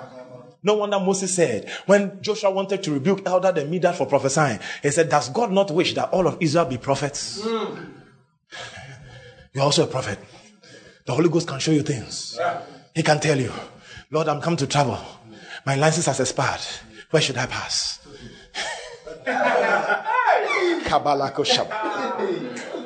Or when I get the law, what should I say? Lord, I receive favor before policemen. So you, are, you have no license, but they can't stop you. When they stop you, they just smile, say, Big man, continue. I'm telling you. I'm telling you. I remember some years ago, we were going to preach in Takoradi. We were docked in the car, and they stopped us at Apam Junction that we were speeding, so they showed the gun. When they showed the gun, Holy Ghost said, Be bold now. I said, Huh? What's the problem, sir? He said, he said, he was, I said, speeding how? And he said, uh, he realized the boldness by which I was speaking. I said, why are you going to say we are going to Takoradi? Where? I said, Air Force Base. He said, okay, sir. I said, what's your problem? He said, no, no problem, sir. I said, ah, what do you want? He said, no, sir. What do you rather want? I said, we want to go. He said, please go. Please go. It's available. It's available. It's available. There. If you walk with God, there's a way you think. I will tell you the truth today. Any t- Bible says perfect love casted out fear. Because in fear there is torment. The moment fear comes creeping, you should know you are, you are out of love. You have walked out of love. And I said to you, God is love. So the moment you turn your back on God, you start being afraid. You'll be afraid of the shadow. You'll be afraid of your body. Anything, you have something. You have kidney problem. Your, your back. You, yeah, things will run through your head easily. The same person you were fine. Those thoughts, you were still in pain. Have you not when you are with God, you can stress yourself. Have kidney symptoms, whatever symptoms, it doesn't dawn on you that you have a disease. Yeah. But when you start fellowshipping and studying the word, all of a sudden you have this. You are not well. Go and do checkup. This is a problem in your body. You are going to use the washroom. As soon as you start weaving, you have a problem because you're not with God. If you want to diagnose whether God is, you have walked away from His presence or walking with Him, start thinking about the things that didn't scare you before. Now you don't want to stay in the dark room alone. You are, scared. Yeah, I'm telling you, you are scared. A little, a little thing, you are scared. A point when you start seeing a call from your family, you are, you are like, hmm, they are come to give me bad news. So that when you see call from mommy, you don't want to listen because you are afraid they'll call you to tell you something is happening. Something's wrong. But when you're walking with God, hello? Uh huh. He's not well. Put him on the line. You are healed in Jesus' name. Jesus. I'll call back again. That's all. No more fear. So you are God's, but Satan and ah, Satan just came to thwart the revelation and reality you carry. So that the people who should stop him are shaking in their corners. They're afraid. My dear, you are 50 years. You are not married. Mm. You can marry at 55. Yeah. Have twins at 56. Yeah. I'm telling you. One of my mentors went to UK and had a program. And in the church, he called the woman out, who was about 50 years, and said, God said a year by this time, you have twins. Ah! Senior prophet. Oh. After prophesying, the pastor was concerned. so he came to whisper in the prophet's ear that prophet, eh, I know God speaks so, but this woman, aside the childbirth issue, she has cancer. So she'll be doing chemotherapy. And the prophet turned and said, Ah, God knew all of that and said, A year by this time, you have twins. exactly 12 months later, he went back to UK to the program. This woman, 50 year old woman, who had just suffered cancer, came with twins and was miraculously healed from the cancer. Wow. No, no, no, no, no, no, no. Why do you think God cannot do it? Let me give you a statement today. Our great, he said, look to Abraham, our father, mm. and Sarah, his wife. God called him alone. So God is saying, Abraham and Sarah are our mother. Because scripture said that Jerusalem, that is about gender to Sarah. Yeah. And she's the mother of us all. Mm. So if our mother Sarah, according to the progeny of what God has brought us into, gave birth at 90, brother, sister, if you are not yet 90, your faith must be acidic. No, tell God that I like the way you have waited. We will set record. No, no, you have to bomb. your, your, your story must become headline. Let me tell you, when we get to heaven, look at what the people read. They turn cities upside down. Mm. They stop the mouth of lion. How do you stop the mouth of lion if you are not close to the lion? Exactly. So the way they became examples was the predicaments they went through. You too tell God that I like the way my life eh, is a lot of predicaments. Yes. We are coming to become examples in the age to come. You too in the next age, they'll say Kwesi, they'll say John, they'll say Kwabena. He was able to withstand trouble. He stood for it till, till he was 50. And when I finally gave him a wife at 60, they gave birth to triplets. And I'm telling you, God can shock you. Mm. If it takes somebody 10 years to have four children, God will give you quadruplets in one year. That is the principle of restoration. Mm you always give you more than you deserve. So if you have not given birth you think you want, listen, you are one in candidate to receive two or three or four. Yeah. We have not come to a kingdom full of no, no, no, no, no. He said, no retreat, no surrender life. Well, I mean, I like Hannah. When the Jew says that you are past childbearing years and you are called barren, they said Elizabeth is barren because she was in her fifties. So you are past childbearing years. That's why they call you barren in the Bible. So Hannah was not a young girl because if you check the Bible, she was a first wife, Peninnah was second wife, and her children even grown. And they started mocking her. Every year you play for children. When will you have yours? The woman got provoked. Went down to God. When you walk with God, you understand this. That not knowing God was waiting till Eli misbehaves. Because if someone comes before time, he can't be priest. Wow. He can't replace Eli. God will not need him at the time he's coming. Mm. So God keeps Hannah. Because if you listen to a prayer, give me a child. I don't I deserve one. Then he, God didn't mind her. Mm. It was when she said, I will give him to God. Say, aha. Mm. I've been waiting for a replacement so that Eli will step aside. Mm. So now you can have a child. And Bible says when she has a child, people started mocking her that you say you'll give me, I'll give birth. Where's that child? I'm sure you were just caretaker. Because in the Jewish culture, the slaves, when they give birth and whatever it is, their masters can come and take it from them. Yeah. So you have weaned the child and you have sent him straight to the temple. So they're like, ah, what proves that you gave birth? And God said, I will shock them. After Samuel, other sons and daughters came. A woman passed years. So inside the womb were children. She would have died indolent and what, what did God do to me? And never give birth. But when someone insulted her, don't waste your trials. Don't waste the insults in your house. Someone tells you that ah, today the message was not powerful. Boom, go and kneel down and pray harder. The next time when you hold mic, the fire of God will be undeniable. Those things God allows you to hear to provoke something that you have slept on. Allow it. Absorb it. Go and use it. Bend your knee and pray. And you will see God's glory. You are never disadvantaged. You must just allow the Holy Ghost to change you to a realm. And as I end, there are some things that will not answer to prayer, they will answer to maturity. The better version of yourself in the Holy Ghost. That's what will cause certain things to answer to you naturally without prayer. we used to use 3310.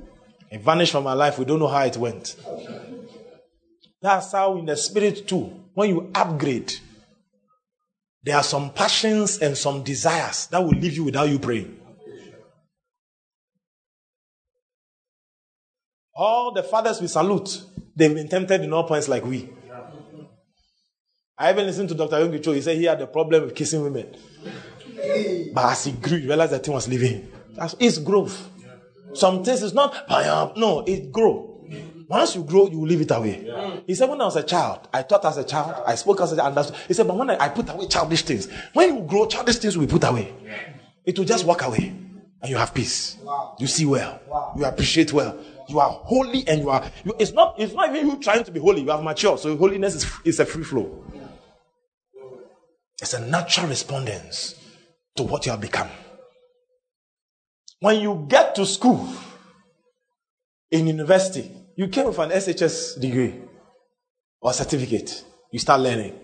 The more you learn, the more you put away SHS things. By the time you are done with your university, uh, what do you call it, whatever it is, and you enter job market, SHS requirements and jobs that SHS people can do because of your degree, you don't answer to such things. Then when you start working with BSc and you upgrade to MSc, BSc things don't answer to you. You enter there. How come even your money they pay you is based on your educational upgrade you do? It tells you that any way you want to upgrade yourself financially, financial upgrading is not in hustling to get money. It is increasing in the stature of Christ. Because there are some things that will answer to you. $10 million will answer to you at a certain maturity, not your hustling. Just upgrade. The way you upgrade masters and your salary change, PhD, your salary change. is the same way in the spirit. When you enter MSc, your, your, your results will change. so you come, receive the power. Nothing is working. Upgrade. Increase the height. Now when you come, receive. People fall down because there's an upgrade inside. When you upgrade to that realm, oh, And this upgrade is only done by the Holy Ghost. How do I mean? Do you remember anytime Jesus went to fast, Satan showed up? Mm-hmm. You don't understand why fastings are called. Anytime a fast is called, God is telling you there's an upgrade in the spirit. Be careful. That's why Satan will use all his forces to make you eat. So you never upgrade. Because if you upgrade, there are some things he can't bring your way again. But when he went to fast, he upgraded to another realm. How do I know this? The Spirit came on him and led him to fast. So that by the time he descended from fasting, the Spirit is now upon me. It came upon him in the Jordan, but it was after fasting. Now the Spirit is resting upon me and has anointed me to do what I'm about to do. Mm. Upgrade through fasting. Anytime God calls for you to wake up at a certain dawn, Every obedience is the severance and the diminishing of the flesh for the exposure of the mature self. I'm telling you. The more you do it, all the things you used to struggle with, you, you sit down and say, hey, it's a long time I lasted. You are like, you don't know why you are struggling to last. Something has happened to you. Yeah. Like you have switched, you have switched the button. The way once upon a time you were struggling not to last and be holy. Now the reverse has happened. You are working holiness by default. Now you are struggling to last and covet. It's like it's hard for you because you have upgraded to a realm. And because it's not by self effort, but by maturity, you don't have to do anything to keep it. You just stay matured. That's all. People use effort, so you visit the realm. It's like an elastic band. It stretches you to the realm to participate of it for a while, but you go back. you visit the yeah, you go and stay at the same realm where you have not upgraded up to. But when you upgrade, you are not just visiting, You visit and say, I collect my seat here. So some things can act. That same devil that Charles Finney casted, Watchman Nee dealt with, Pastor Chris deals with, is the same devil we also can deal with. But the difference between they and us, as Christ also, Jesus was a man like we are. Tempted did not point as we are, yet without sin. But what is the difference between Jesus and us? What is the difference? What he knew. What he knew. That's why he said he will grant unto you a spirit of wisdom and revelation that you will know. And I like what he said finally in 2 Corinthians chapter 3, verse 17. Look what he said.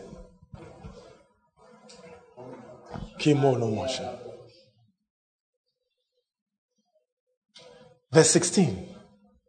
Go to 16. Nevertheless, when it to turn, it shall turn to the Lord, the veil shall be taken away. Anytime you are not turned to the Lord, there are veils covering your eyes. Mm. Your appreciation of life situations is veiled. It's not a correct revelation.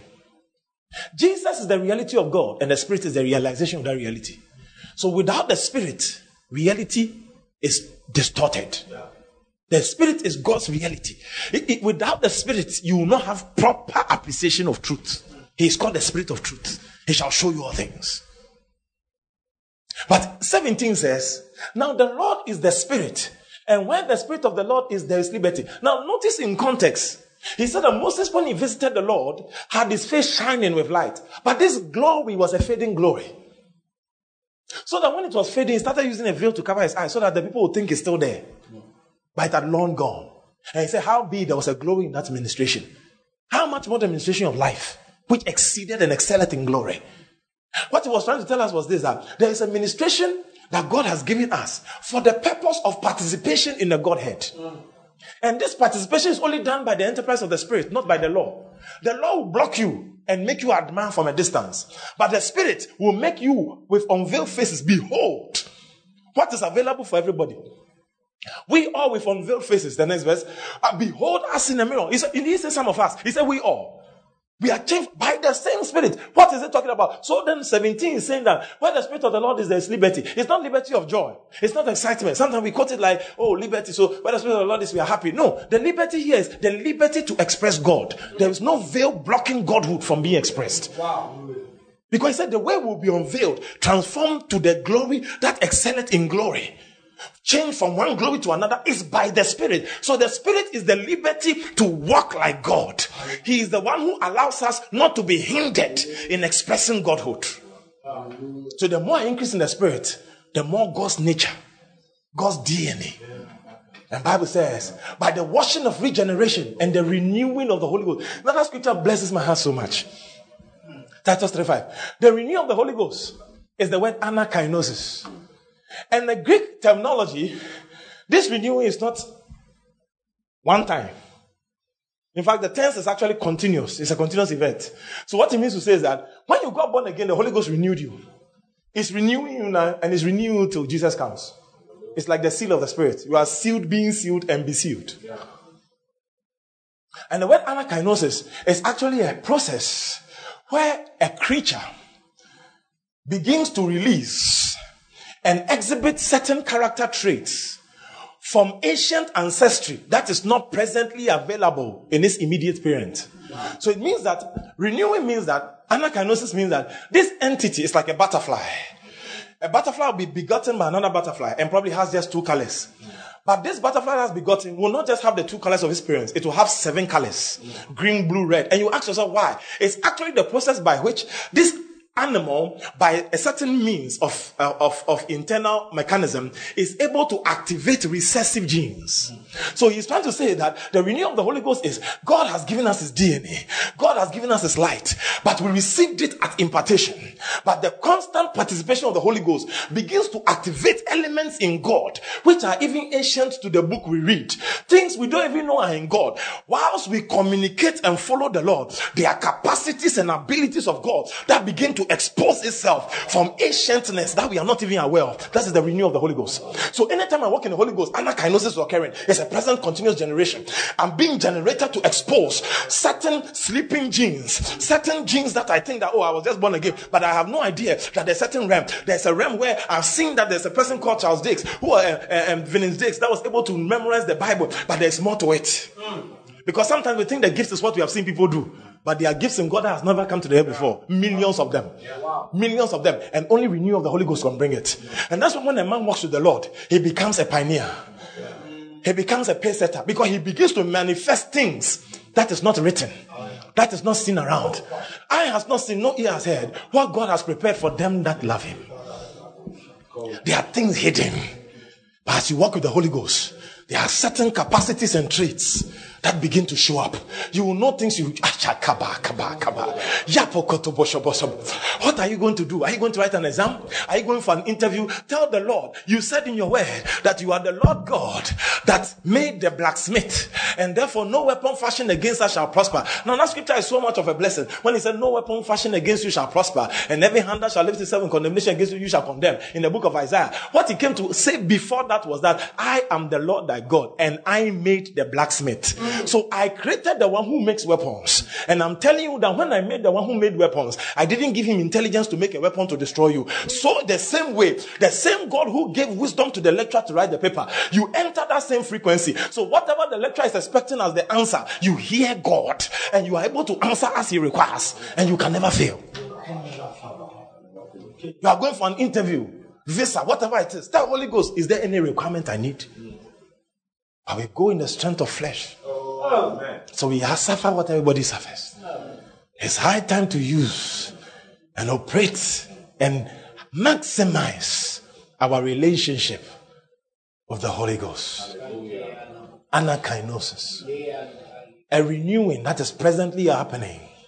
Kiborakatayas. Zumbolokoteshas. He has saved us by the washing of region, but the renewing is happening now. Kibosokotos. Every day is renewed. Though our outward man is perishing, our inward man is daily renewed. It's a renewal that's happening constantly, constantly, constantly. Anytime you participate in the Holy Ghost, something about God comes alive again. Something about God that was not once there begins to work, activated. Prayer, giving, tongues, sensitivities. You are stretched in the scope of God.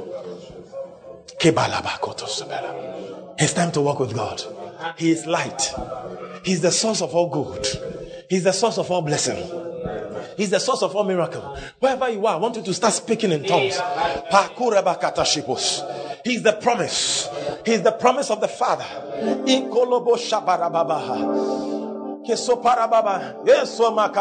He's the spirit of the age to come.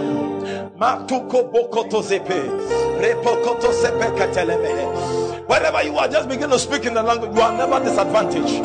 God is on your side. God is on your side. Thank you, Jesus. Yes, Lord. Makabalataya. Rekobaba shabatolobo kobosho. Ikosto parabasandalaba habashaba. Thank you, Jesus. Parakaboshala. Oh, Salababa.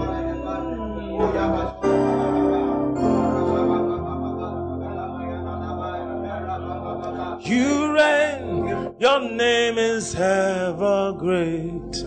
You are the wisdom before time began. You reign forever, your name is ever great. You are the wisdom before time began.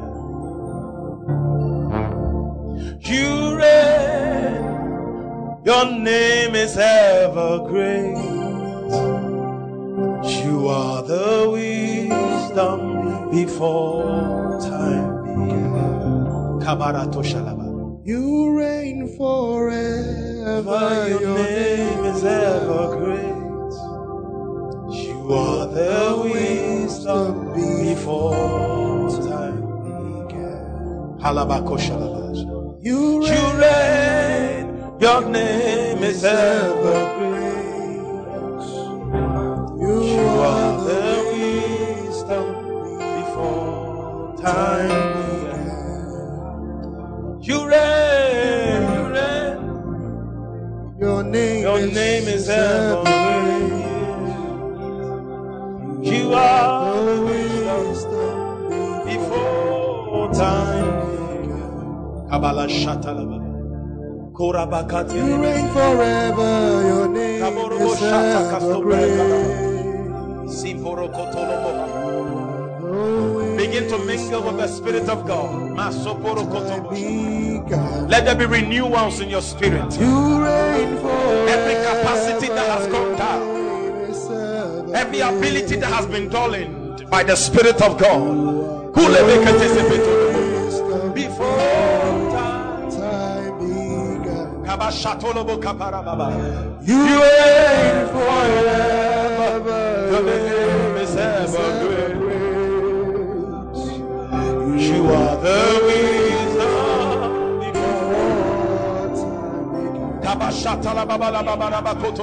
Reign forever. Your name is Ikasatolobo. Kema sebe lobofotonobo. Kitelebehaba. Hasile balabashanda lavahayaba. You reign forever. Your name is ever. You are wisdom before Now listen, wherever you are, I ask you to lay your hands on your heart. You are the wisdom. Before time began. You reign forever. Your name is ever great. Ever great. You are the wisdom before time began. You reign forever. Your name is ever. You are the wisdom before time Began. Father, I pray in the name of Jesus over this atmosphere we declare let the power of the Holy Ghost, the strength of God. You said to us that we shouldn't concern ourselves with the times and seasons because you have set it in your own power, but rather we shall receive that power after the Holy Ghost is come on us. The times and seasons are set in the Holy Ghost. And so, because of that, through the Spirit, we buy back time. Through the Spirit, we redeem the time because the days are evil. By the Holy Ghost, we can reverse calendars. By the Holy Ghost, we can speed up calendars. By the Holy Ghost, we can hasten clocks. Father, thank you for showing us the way. Thank you for bringing us the importance of walking with you. We declare in Jesus' name, by your Spirit, and by the circumcision which is not made by hands, even by the cross. We thank you, circumcision has occurred to our flesh. We walk in the activation of the new life. We walk in the anakainosis of the Holy Ghost. We are sensitive to your presence. We are sensitive to your call. We are sensitive to your beckoning. Quicken us and we'll call on you. We do not take it lightly because your word has said we should seek you while we may yet be found. There's a time where you require us to walk with you. When you call at dawn, when you call in the afternoon, when you call at noon, when you call at midnight.